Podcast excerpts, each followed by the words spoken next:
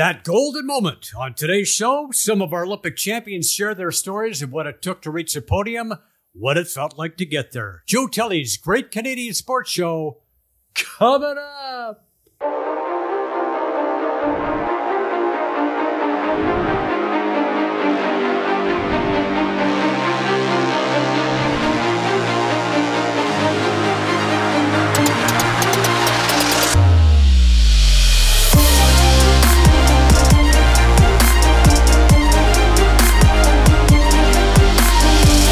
Welcome to the program. Donovan Bailey was kind of a late bloomer in the sprinting game. He didn't really find his groove until his early to mid 20s.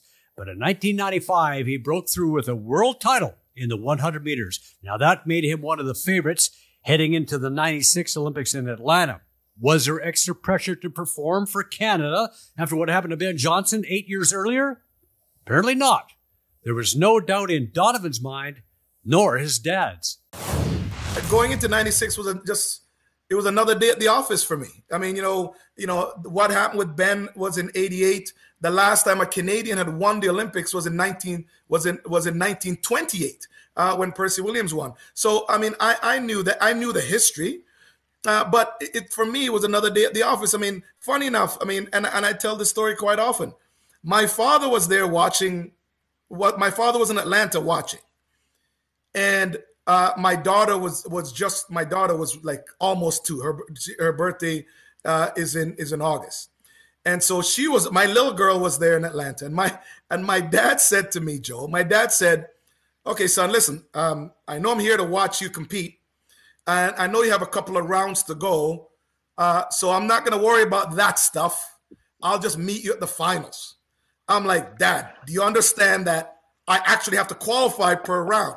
So this is what I'm saying about the people that my, my and my dad didn't he couldn't care less. He said, I made some plans to take my little granddaughter shopping or to go get her ice cream or whatever he was doing. And and that really what that's all it was for him. He, he couldn't care less. I mean, and that's exactly what happened. So you're saying I probably had more pressure trying to impress my dad than than than than than the nation and the world you know, because he was like, oh, okay, listen, I'm not going to be around. I, I can care less. I will see. My dad came to one race, and that finals. was the finals. that was it. well, you know what? Obviously, your dad had as much faith in you as you did in yourself. I mean, at least, right? Well, it's it's taught confidence. I mean, you know, I, I think that um, you know, I remember having a conversation with my dad when I was nine years old, and and I was studying, and he said, "Well," and and, and I think I said something like, "Yeah, I need to get some." Like it was a whatever it was. It was maybe I had to get like seventy or something uh, to get an A or some sort of. I, I don't remember what exactly right. what the what what the actual number was, and he said, "Well." You, you need to study like you're gonna get an A. You need to talk like you're gonna get an A. You need to like you you're you, you need to this is you need to, to to to embody all this. And I'm nine years old. Like I'm wanting to go outside to go play soccer. That I, I didn't again. I didn't want to hear that kind of talk. I mean, every nine year old kind of go, oh, "Come on, dad," you know. But my dad had taught me. Uh, my parents had taught me from I was young to be confident, but but not just to be confident, to prepare myself. And so uh, I knew in Atlanta that I was prepared.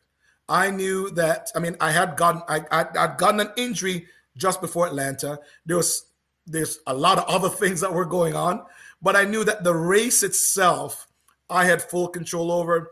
I was prepared.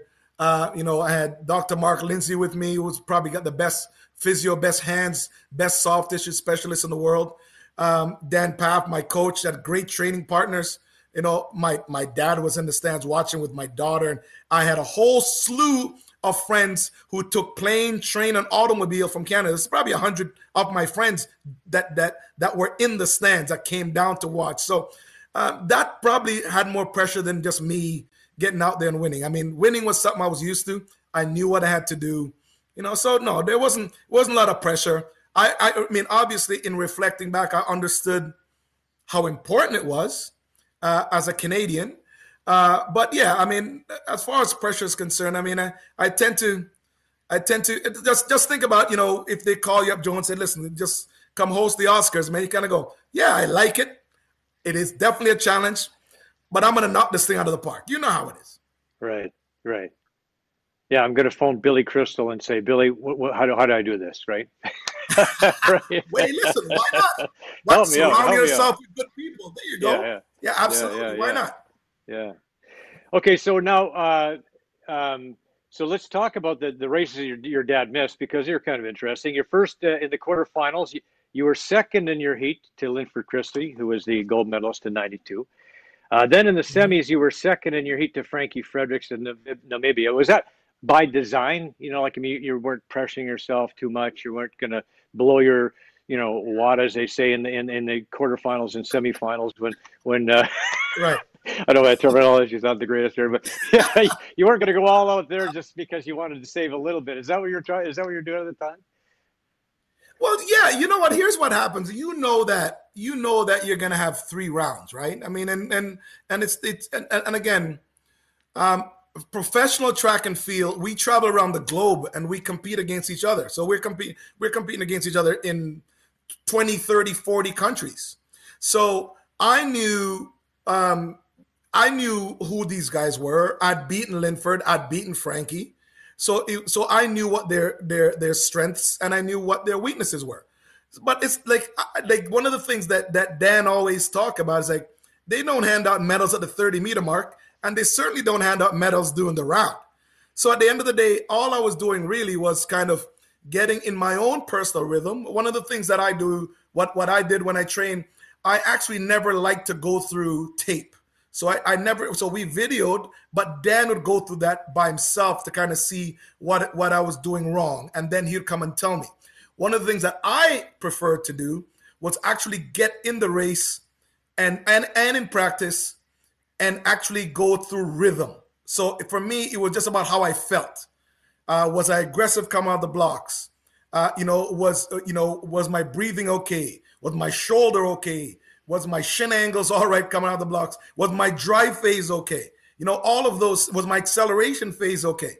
So I knew all of those things. So I was actually just going through those uh, mechanics uh, through the round. So I really wasn't concerned with who I lost to or what was going on. Like, I, like yeah, it, I, I mean, you know that top two is always going to give you um, a great lane, which is really what you, which is really what you vie for. You got to be top 2 You get a great lane, and then when the finals come, you leave it all out, leave the whole wad out there, Joe. Right, and and the uh, the uh, the technically technically sound in the quarterfinals, technically sound in the semifinals, so you felt absolutely comfortable. So then we, but then we get to the final. Okay, three Right. false starts, and then Christie is is uh, DQ'd. So did that throw you off? I mean, to me, it's like I I watch those D, the, the the false starts, and I think to myself, Don's got such a great you know start here in in in in, both of the, in in both of the, the first two uh, false starts all, all all three of them. You like such a you're great coming to the blocks. I mean i'm thinking this this is terrible. I mean i, I don't know. I, I feel like i felt more pressure than you did uh, watching this race right? I mean it just it just felt I'm to me it's like the word weight of the world is on this guy's shoulders. He's got to do this. He's the best in the world. He's got to and of course three false starts. Did that throw you off Well, well, first of all, I can say that I probably got more relaxed as the false starts happened. But yes, I was very upset, very, very upset because I had two very good starts. I had two very good starts, and Dan thought that if I had a proper start, then my time should be uh, high nine six, low nine sevens. I think he said something like he thought that I was able to run nine seventy one. So I didn't know the Wow. time. That's just what he said, and and that would have been a beautiful time to run. Um, but yeah, it was it was absolutely horrible. Uh, but I realized again um, the things that Dan and I talk about in practice. Donovan, if you have a false start, go back in, reset. So it's almost like loading a spring. So I knew that every time there's a false start, go back in, just real deep, take some deep breaths, under you know, stretch, you know, shake it off, and, and, get back in and getting ready and getting ready for war. And that's yes, I was I was very upset about the starts, uh, but then I realized one, my top speed was higher than anybody else in that field. So all I needed to do, although I had a horrible start in the finals, um, I was the sixth man out of the blocks. I knew that again. I had to be conscious. I had to relax. I had to be patient, uh, and and uh, you saw the result.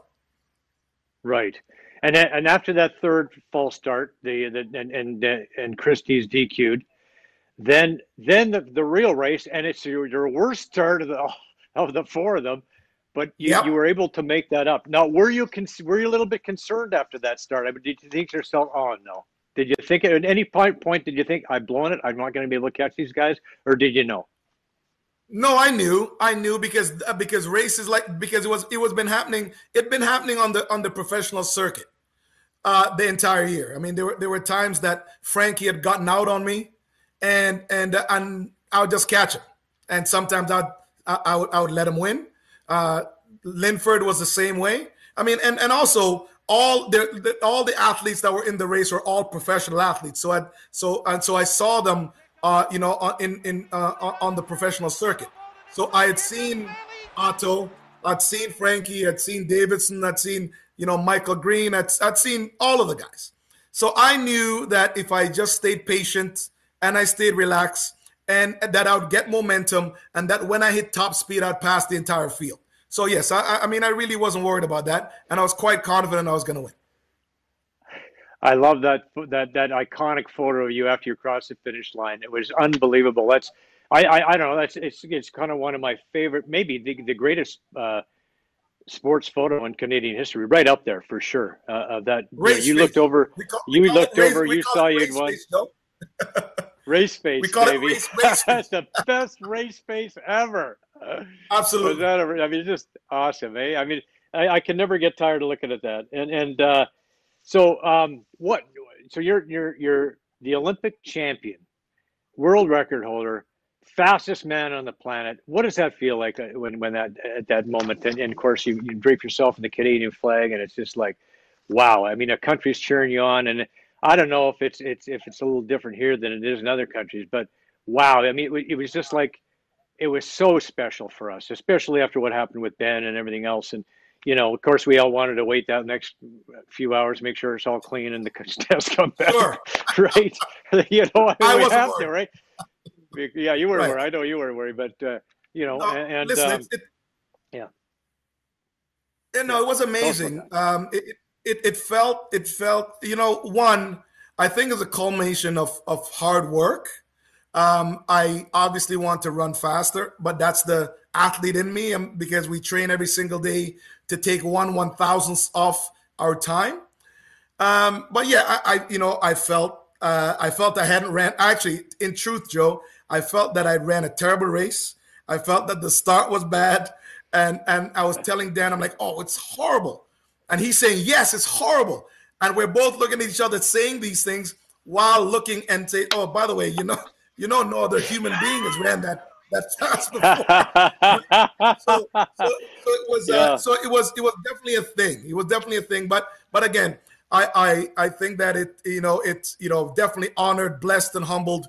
Uh, you know, to celebrate another occasion uh, where I'm in I'm in the um, the living rooms of every single Canadian and probably every single track and field sports fan around the world. And and and and it's it's just one of those times that um, where, where, wherever I go and whatever I do to this day, and I'm sure this will happen until I die. Um, you know, people get to share uh, their incredible memories of what they did that day uh, to me, uh, you know, with me, and and uh, and and again, I'm I'm definitely blessed and humbled. Um, you know, that day and definitely every single day from that day onwards. It was beautiful. I mean, I, so I just want to look at these numbers here. Uh, you were running 12.10 meters, meters per second, 43.6 kilometers an hour, 27.1 miles per hour, fastest ever by any human being on planet Earth. Uh, that's pretty cool. I mean, that, just that whole thing is kind of that's pretty cool. I just have to say, there's two things that I think yes, are the, the coolest sporting achievements there are. One is fastest Thank man you. on the planet. One's heavyweight champion of the world. You know, and, and you you got yes. to experience one of those things, and our, our buddy Lennox Lewis got to experience uh, the other one, right? So that's pretty cool. At the same uh, time. Now, yeah, at the same time. At the same right, time. How right, cool is yes. that? Yeah, yeah, yeah. Canada rules, baby. Canada rules. Absolutely. Speaking of Lennox Lewis, he was looking to become the first Canadian boxer to claim an Olympic gold medal since Horace Lefty Gwynne in 1932. Now, we came close in 84 with Shawn O'Sullivan and Willie DeWitt winning silver, but a slow start against Riddick Bowe of the United States that saw him lose the first round didn't do much to weaken the resolve of the Canadian. Lennox would rally in ferocious fashion. You're going to the 1988 Olympics, and, and uh, uh, you know, the, the big challenge, of course, everybody knows is going to be Riddick Bowe. You know, you're facing for the gold medal. And uh, now here, it, here's here's your fight against Riddick Bowe. Now in the first round, Bowe Bowe hit you pretty good. Looked like he he won the round for sure. And and uh, and you had to dig down deep in that second round. Tell us what happened. Yeah, Bowe Bowe won the sec, the first round because he surprised me. His best punch was the uppercut, and I put my head down for it and I remember, you know, that was a big problem I had in the amateurs. Sometimes I put my head too low and not keeping your head up. And that was a situation where he caught me, and it was really just a wake up shot for me. It's like I was so upset that I got caught with that punch that I came out, you know, furious the next round. And I said, Yo, I came to the Olympics to win. So, you know, if I win, if I lose and I've still got breath left, then I didn't work hard enough. I've got to work until I can't work no more, and that's what I that's what I went out in the second round to do. He's gonna. I said he's gonna have to. He's gonna have to hurt me bad or knock me out to win because I'm going for it. How did it feel to uh, to put that gold medal around your neck and and knowing that it was the first uh, Canadian gold medal in boxing in over a half century since Horace Lefty Gwynne, I think in 1936 or 32 or something like that. Uh, you know, and, and, me for me as a boxing uh, a boxing guy and a Canadian, I, I mean that that moment was just so wonderful, so thrilling to see you dancing around the ring like that and and and uh, winning that gold medal for Canada. What was it like at that moment for you? Oh, it was I was I was really overjoyed. I was very happy. Um, you know, a lot of people going into Olympics didn't had me not winning. You know, oh, he won't win it. But I I wanted to prove everybody right. This is my second time at it. And I said, you know, I'm not coming here for the second time for nothing. They're gonna have to take me out on a stretcher. So that's how focused I was. And uh, you know, I was really happy uh, beating Riddick Bowe. Riddick Bowe was talking about me before the Olympics, saying how he's going to beat up everybody, he was going to knock out everybody, he's going to win the Olympics. That the American boxers came over to me and said, "Hey, there's a guy named Riddick Bowe over there saying that he's going to knock you." I'm like, "Who's Riddick Bowe? I've never met this guy. Bring me to this guy." So we went around looking for Riddick Bowe all over the Olympic uh, uh, uh, village. village, fa- finally found him, walked up to him, and I said, Yo, I'm gonna knock you out. And he goes, You ain't gonna knock out nobody. So I'm like, Yeah, all right. So that was our first first words. Our last words were the other day he came down to Miami and he wanted to shake my hands. Um, so we shook hands still, you know, you know what I mean? But I, I had my yeah. hands up because he's known he's known as a sucker puncher, so I was ready for it. Coming up. Did you hear Sid calling for the puck? absolutely, absolutely. Make sure, guys, uh, young kids, make sure you talk on the ice. Talk, talk, talk. It makes the game easier. If he's not yelling for this, there's no way I even try to throw it to him. But he was yelling with a and with an urgency, like you knew he got by the guy. More Joe Tilley's Great Canadian Sports Show coming up after the break.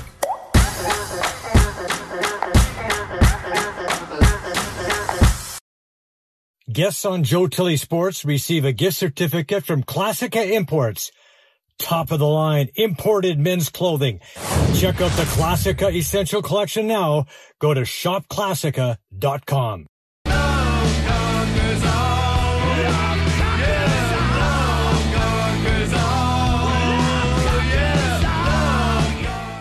Hey, this is Tommy Graisley, aka Tommy Gunn.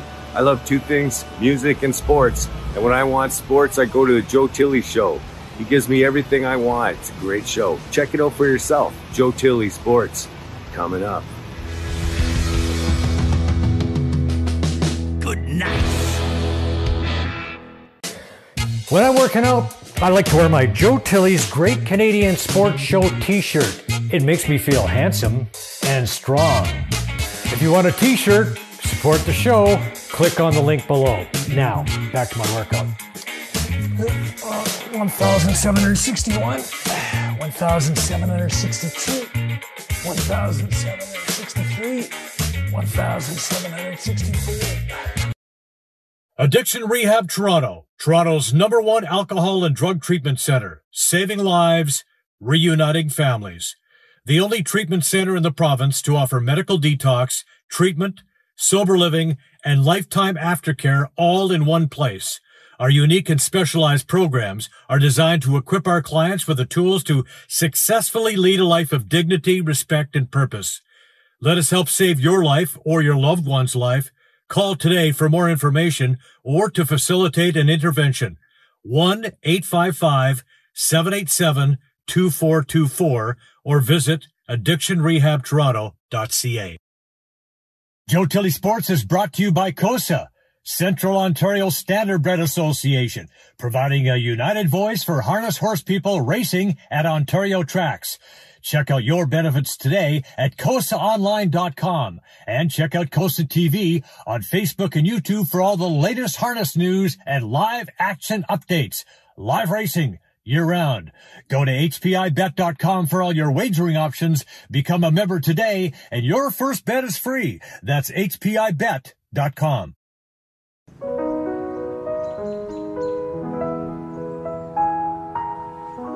Slow play it's a slippery slope.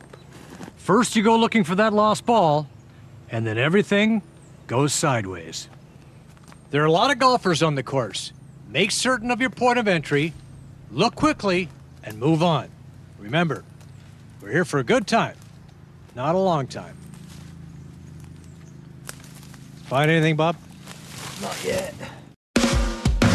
Visit moregolf.ca. You'll find everything a golfer could need from balls, gloves, and clubs to custom fitting opportunities, training gear, and more. When you go to moregolf.ca to log in and make your final purchase, don't forget to enter promo code JTSports to get $20 off. Go to moregolf.ca today. When it comes to Olympic hockey, Canada is frequently on the top of the podium. Goaltender Sami Jo Small and defender Cheryl Pounder each won Olympic gold medals for Canada in 2002 and 06. Not easy bringing 22 athletes together to achieve the same goal. There's a lot of pressure involved. All from different backgrounds, and we're all from uh, different cultures, different ages. Um, and so there tends to be groups that you hang out with on the national team. And those tend to be your you know your allegiances because those are the people you know the best. Those are the people that you're hoping to do the best. Um, and you know not initially at the start of my career but as as my career um, sort of evolved with the national team and the coaches changed and the environment changed they really started pitting players against each other.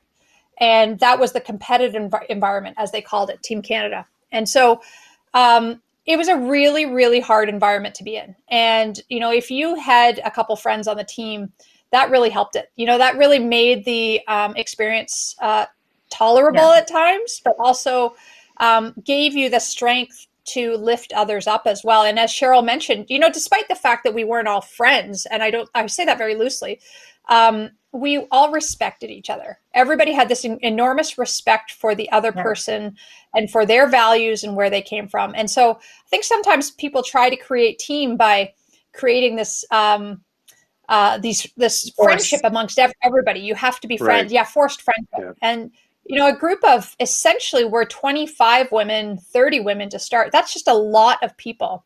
So it's you know, it's finding your place. It's finding um, how you can provide value and um, what you can do for the team. And maybe it's just for that one person right beside you on that day. And, you know, sometimes the friends that you're hanging out with at a world championships happen to be who they room you with or who they sit beside you they sit beside you in the dressing room and that's not always of your own choosing you know but you those are the people you're hanging out with and you're getting to know and you're you know i i got to know probably very different people than cheryl ever did because of just the sheer situations that we were put in um, so i think that I have developed um, more incredible and better relationships with my teammates post hockey career because yeah. we are out of that stress bubble.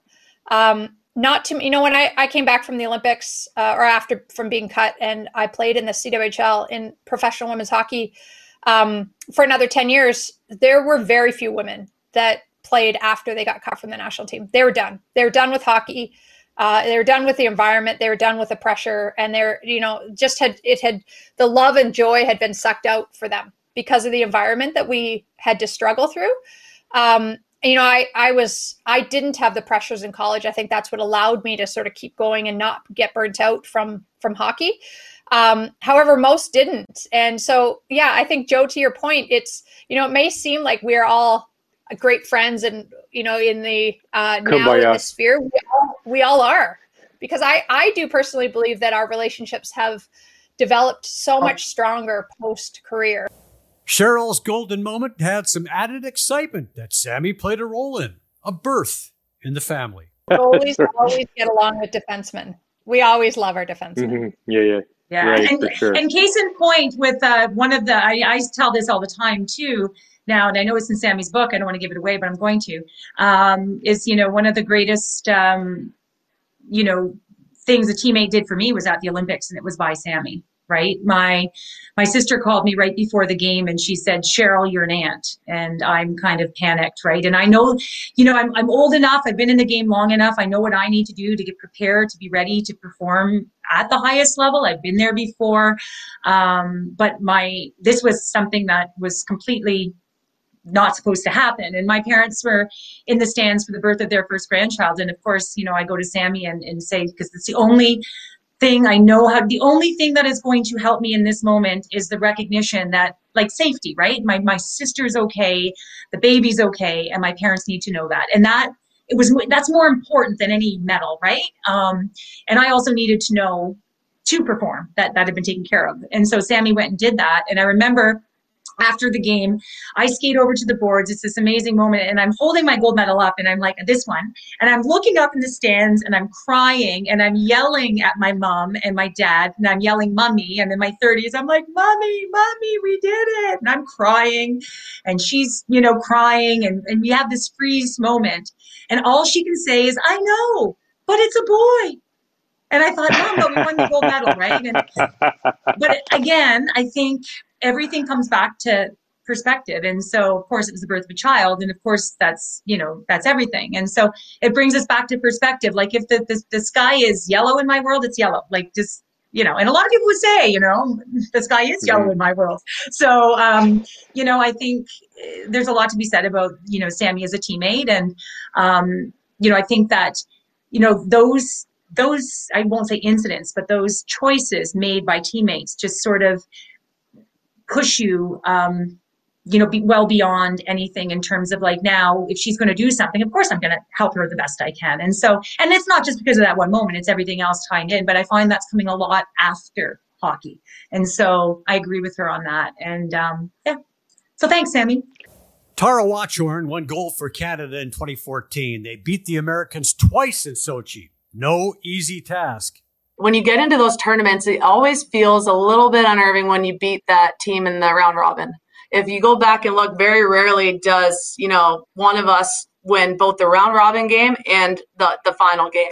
And that's how close it is. You know, like you said, I mean, I've got three silvers from world championships, but when you get into that Olympic year, you know, and in Sochi, we were fortunate enough, we beat them twice. We beat them in the round robin and in the final, and they were obviously very close games. But um, you know, in a centralization year we're just so process focused. We are so focused on what we had to do um, in order to, you know, be at our best that I felt like I didn't think about it the same as I usually did. You know, when we were at a world championships, it was we had a goal. We had, you know, we were there to, you know, accomplish that goal, and we thought a, a little bit less about, you know, just that stress of playing playing them. Um, and I think maybe that's what what helped us, you know, win when it came down to it. But like you said, to win in the moments where it matters, that's uh that's a great feeling.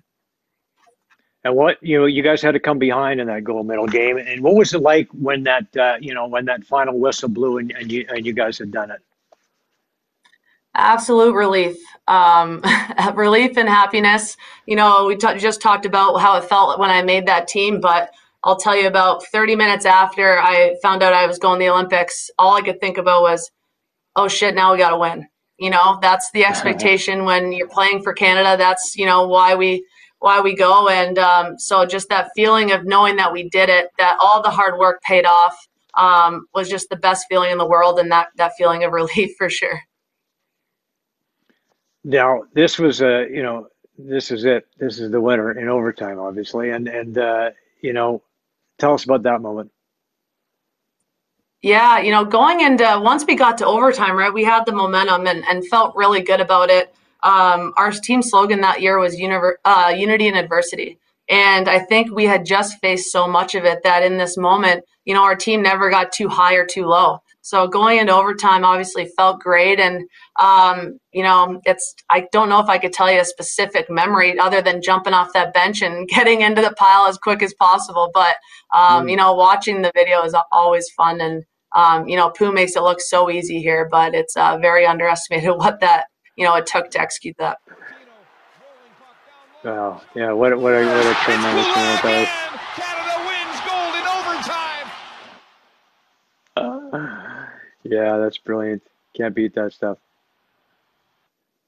Definitely. So the uh, the uh, the celebration afterwards, what was uh, uh, so you know nobody, um, very few people had experienced that before. You know, some of the girls on your team had, but uh, you know, this you were a newbie at this, but uh, uh, just tell me about the, just the the the, the feelings that you know amongst each other. They just the just the overall emotion. What was it like of the moment? Yeah, just getting to you know everything we've talked about, everything that we went through leading up to that moment. Um, you know, you just get to celebrate with each other and appreciate each other and appreciate everything that we went through to get to that moment.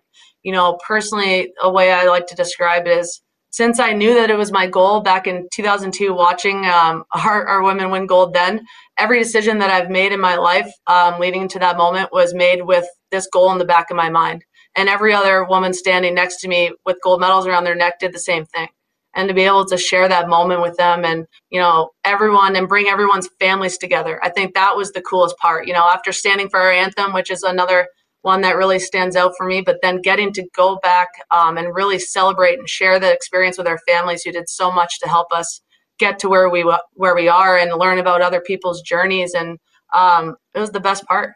Jarome Iginla might be the most decorated men's hockey player of all time. He won the World Juniors, where he was named top forward. He won the World Championship, the World Cup. He scored two goals in the 2002 Olympic gold medal final. And of course, he set up that golden goal in Vancouver in 2010. The golden goal in 2010, getting a chance to play on Canadian soil, the Vancouver Games, getting a chance to play with Sid. And, and I know Vic, our producer, want to ask me this. Did you hear Sid calling for the puck? Absolutely, absolutely. Make sure, guys, uh, young kids, make sure you talk on the ice. Talk, talk, talk. It makes the game easier. If he's not yelling for this, there's no way I even try to throw it to him. But he was yelling with a and with an urgency, like you knew he got by the guy. Uh, so I really wanted to try to get it to him. Um, and obviously, he his quick hands and his quick release. What a um, uh, great shot, big goal. But truly, that was so much fun. There was in the dressing room when they came back and tied it. Uh, U.S. tied it on us late. It was like so nerve wracking getting ready to go into the overtime because you know you're an athlete but also a fan and and you know going out there um, it's going to be something we're going to remember forever or hear about forever so it could either be really really positive or not but you know as an athlete you sign up for those things and it is you know i always believe the more things on the line the more fun it is to play and especially when it goes well. And that was like felt like it was a Pee Wee memory, you know, like our dream from Pee Wee. Getting to throw our gloves around, Sid, you know, like being on home soil, uh, the fans and the electricity. It was it was so cool and um, what a neat moment and uh, very very blessed. Yeah, it was it was fun and great to see all the time. Every time I see a highlight of it, it's always going to make me smile. It was it was neat. Well, you did it from your, knock on on the play, and you still managed to get the goal to Sid. And and uh, how, how determined were you guys? Because, like you said, like 24 ticks left, the Americans scored to tie it, and, and uh, now they've got all the momentum, and now you're going overtime, and such. I mean, the whole freaking world is watching this game. Certainly North America, and certain certainly Canada. Uh, did you feel some pressure there? Oh, absolutely. Yeah, we felt pressure. It was and they beat us in the uh, in the round robin too. And uh, it was you know when when you're playing that game and you're up with a goal left with a few minutes, a goal you're up a goal with a few minutes left in a game. You're you're trying to keep playing, but you're also like you're you're you're watching the clock. You're trying not to, but you're each minute matters. Each minute. And now you're under a minute, and it's a tight game, and we have some of the best defenders in the world. You know, it's it's you know, it's we're that close. So when they score, it it stings. It stings. You're that close to a gold medal on home soil. We go into the locker room. It's quiet. It it there's you know for the first five minutes in there. Um, there's not a lot of talking, and you know it's like man, we were that close and we let it slip away. You know, or get out of you know. So, but then I think it was Niedermayer, and I think he said Scott Niedermayer, he was our captain. I think he said someone's going to be a hero tonight, and then we start getting each other going. And then Mike Babcock, he was a good leader, and he came in as a coach and got us refocused. And uh, now we just now we're now we're recharged. Now we focus not on what ifs or or what you know the bad side if we don't win or anything like that. You try to just put all your focus into what do we need to do. Let's be positive. Let's go work. Let's go have some fun. We're in the overtime. Someone's going to be a hero tonight. And fortunately, it did work out that way, and, and Sid got that big goal. But yeah, lots of nerves. Um, it's funny because when you're on in those type of games, when you're on the bench, you're a fan. You're like watching. You're excited. You're like a little bit nervous, and then when you go on the ice, you just go, go, go. You just work away and compete, and play, and it's easier to be playing in those situations than than being on the bench as a, a fan and being nervous or not getting much in the in the game. So um, yeah, it was it was really really cool and a neat experience about all those sport things you hear about about staying positive about focusing and staying in the moment. It was it was one of those that uh, you know was for the rest of our careers uh, i'm sure we all got to draw on and and uh, learn from uh, firsthand.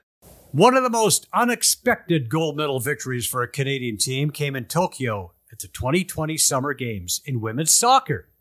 Allysha Chapman was part of that incredible shutdown Canadian defense that victory over the U.S. was particularly sweet. Beating the Americans. I mean, you know, it's the first time you really beat the Americans in a game that counted. And uh, what was it like to finally get that done? It, it felt great, honestly. Uh, we didn't play our most complete game. Our second half was was a little shaky, but they didn't. The U.S. didn't have any answers for us, and we knew going into this game that this was the best opportunity that we'd ever had to to beat them because they hadn't been gelling all tournament. And so just to be able to knock them out in in that semifinal game, it just it was like payback for a lot of the girls on the team that were there in London and it just it just felt pretty good to to erase like the 20 years of history where we we hadn't got the win against them. So Right. And knowing that you knocked them into the bronze medal match, unlike what they did with you guys, and of course, the calls yeah. went a little bit better for you this time around. How did it feel to have to know that the re- the refereeing was was a lot more re- like legit, like uh, than it was the first yeah, time you guys played them? It's hard to uh, to beat VAR, you know. So I we always have that video assistant referee that's uh, that helped helped mm-hmm. us in the the Brazil game as well. So it's harder for them to make some mistakes or maybe make calls in one team's favor or the other. So um, you get uh, was was it a little bit better maybe beating the Americans though in that uh, semifinal than say Britain or somebody else, Brazil. Uh... I yeah I I think beating them in the semis was um, it would have been Payback? it just it did, it feel it felt pretty good. It would have felt better than like if we had to beat exactly like the Netherlands in the semis because I, I was convinced that the Netherlands were going to go through and that's who we were facing. But just to be able to knock the U.S. off, who who can be a little bit of a cocky team and underestimate us at times, it, it was it was pretty fun. So okay, so tell me, what was that moment like? Okay, when when uh, when Grosso scored that goal, got it done. Well, first of all, the big save by uh, by Steph, and then and then the and then the goal by Grosso, and then the, the, the team eruption. As soon as that ball went in, she hammered it because the goaltender got a real good piece of that ball, and it went Yeah. top top of the net. So so that watching that happen, for what was going on in your mind? For a split second, I thought it had been saved. And so I, I hesitated a little bit. And then when I saw the net go back, I was just like, oh my God, we, we did it. Uh, we missed three penalties in a row, but then we somehow, somehow pulled it through in the end. And it was just like a feeling like no other. Honestly, it was just to be able to get that gold for Sinc as well. It just meant a lot to us. Well, just for, us watching at home, that was such an incredible, uh, uh, uh, incredible ordeal. I mean, because you guys went behind in the kicks two one, and we think, oh, think, oh no, oh no, because you had the lead and you lost the lead, and oh god, there can be nothing more stressful than that. yeah i was i was super stressed. Between kicks some of the girls were uh, on the side with me having to do like a little lap before they came back to you know regroup for the next shot. It was highly stressful I'm thinking, almost want to throw up right now. I mean, it's got to be so. Uh, and then of course, and and then when when the when the goal goes in, you guys erupt there. A whole country erupts here. I mean, millions of people, you know, watching it here in at home in Canada. What does this do for soccer in this country? Do you think? well i'm hoping that you know us winning gold inspires the next generation but i also hope it maybe opens up some pocketbooks here in canada so that we can get a domestic league going a, a domestic professional league because right now canadians a lot of canadians are left with no place to play after they graduate from university. And i just think having a domestic league can only make our program better. And the fact that we've succeeded without it is just a testament to to the players and the coaching staff that we have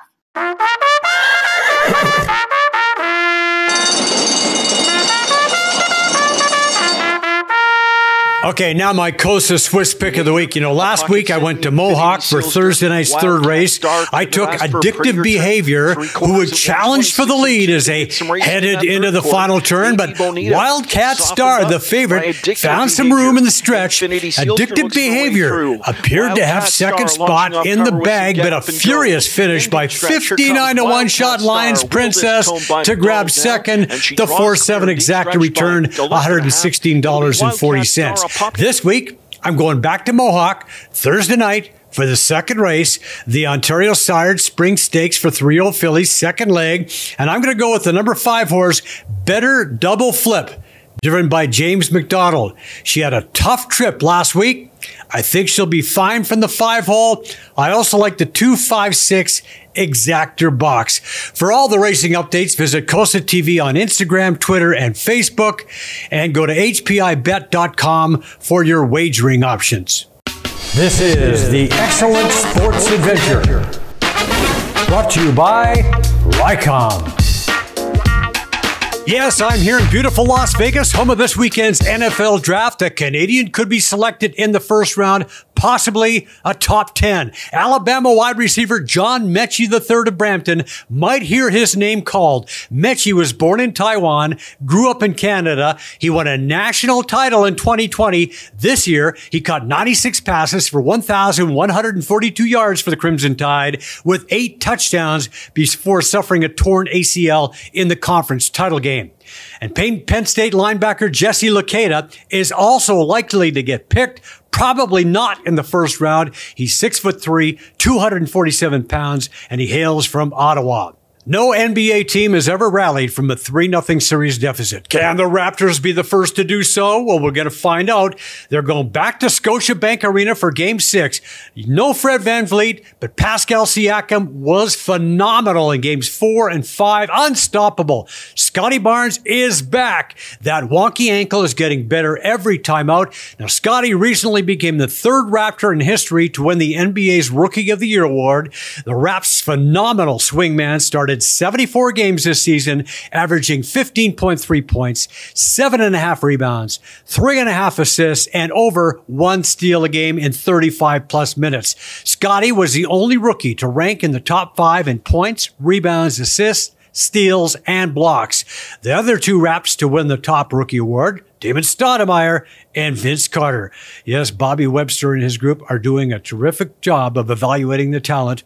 Go Raptors! Well, at least that southern swing wasn't a total disaster. Yes, it started out that way with that humbling 8 to 1 setback in Tampa, but the Buds were able to get their act together for the next two games, an overtime loss in Sunrise against the team that will take home the President's Trophy, a game they could have won easily. Then a shootout victory in Washington, a nice rebound game for Erik Källgren with Alex Kerfoot of all people sealing the deal in the seventh round. The Leafs will have the home ice edge now against the two-time defending champs from Tampa. Let's get it on. Blue Jays missing some key pieces in the series finale against the Red Sox in Boston, but Kevin Gausman's stuff was outrageous. So when skipper Charlie Montoyo headed toward the big right-hander like he might pull him out of the game, Vlad Guerrero provided the block. Pretty funny stuff here, folks. I'm guessing Charlie was leaving him anyway. Now, Gausman pitched into the ninth inning as the Jays got the game and the series victory. Gausman, the W, and we knew he was going to be terrific on defense, but Matt Chapman is also bringing it offensively. A couple of clutch base wraps as the Birds take two out of three from the Astros. Love everything about this club. Toronto FC has slipped into a tie for fourth place in the MLS Eastern Division standings. It started out great on the road against New York City. Jesus Jimenez with a couple of sweet goals to stake the Reds out to an early 2-0 lead. But City came storming back. Five straight goals kept by Gabby Pereira. They hang on to win a wild one 5-4. FC falls to 3-2 and 3. The Rock close out their regular season against the league leading Buffalo Bandits in Buffalo Saturday night. They'll open the playoffs at First Ontario Center Friday, May 6th, likely against Halifax. A big pro boxing show coming up May 7th at Red Owl Performance Center in Brampton. Scarborough's Justin Candoza puts his 14-0 record on the line. Zoltarani, Victor Reynosa, and Bonnie Hunter will also fight on that card. The show will air live on Buzz TV. Meanwhile, a couple local prospects had impressive performances at the annual Shaw Festival event. Hamilton lightweight Spencer Wilcox scored a second round knockout, while heavyweight Ricardo Brand improved to 2 0 with a KO as well. And Adrian Bembridge scored a knockout at 28 seconds of the first round. He's now 3 0. Canada's Lauren Rowe earned second spot at the PGA Tour Canada's Q School tournament. The event was won by Taylor Funk. Now we go to Arizona for our shot of the week. God damn it. Four! Here we are on the 13th hole, Tin Cup hole in Tubac, in Tubac, Arizona, United States. Joe Tilley. Yes. Is he happy? Yes. Is he happy? He's doing the. Bunker? I think it's there. I think it's there. I think it's there. What? God damn it. Four! Rycom, passionate people who turn complicated business problems into simplified technology solutions for public and private sector real estate, properties, portfolios, and enterprise customers. Optimize and future proof smart buildings from the ground up. The latest in fault locating, base building network design, managed services, cybersecurity, data analytics. Our fault detection will support all smart strategies, define projected outcomes for capital planning, and reduce environmental impact. Rycom, smart protection solutions. At Rycom, we're building a path to a smart and environmentally friendly future. We want to thank all the folks who make this show possible. These are friends, trusted business associates, and all round great people. I highly recommend them all. A reminder this show is available on iTunes, Spotify, Breaker, Radio Public, Google Podcast, and Pocket Cast, as well as the Spanglish Network and Zingo TV. Also, please like and subscribe the show on YouTube. It's free.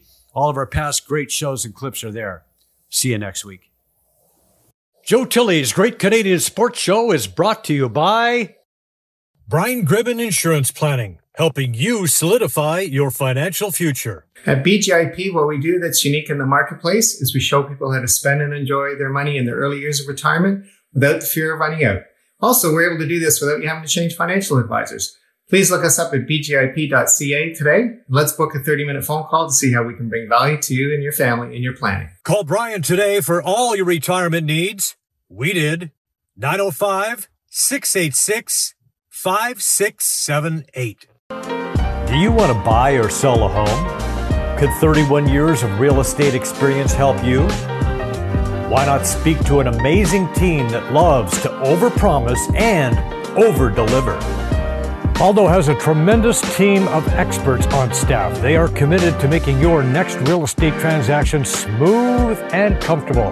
Call 416 GET ALDO or visit getaldo.com. MNP, a leading Canadian national accounting, tax, and business accounting firm. MNP proudly serves and responds to the need of their clients in the private, public, and nonprofit sectors. Through partner led engagements, MNP provides a collaborative, cost effective approach to do business and personal strategies to help people and organizations to succeed across the country and around the world. With local offices in Oshawa, Mississauga, Burlington, and more, their team is here to support you. Visit mnp.ca today to learn more.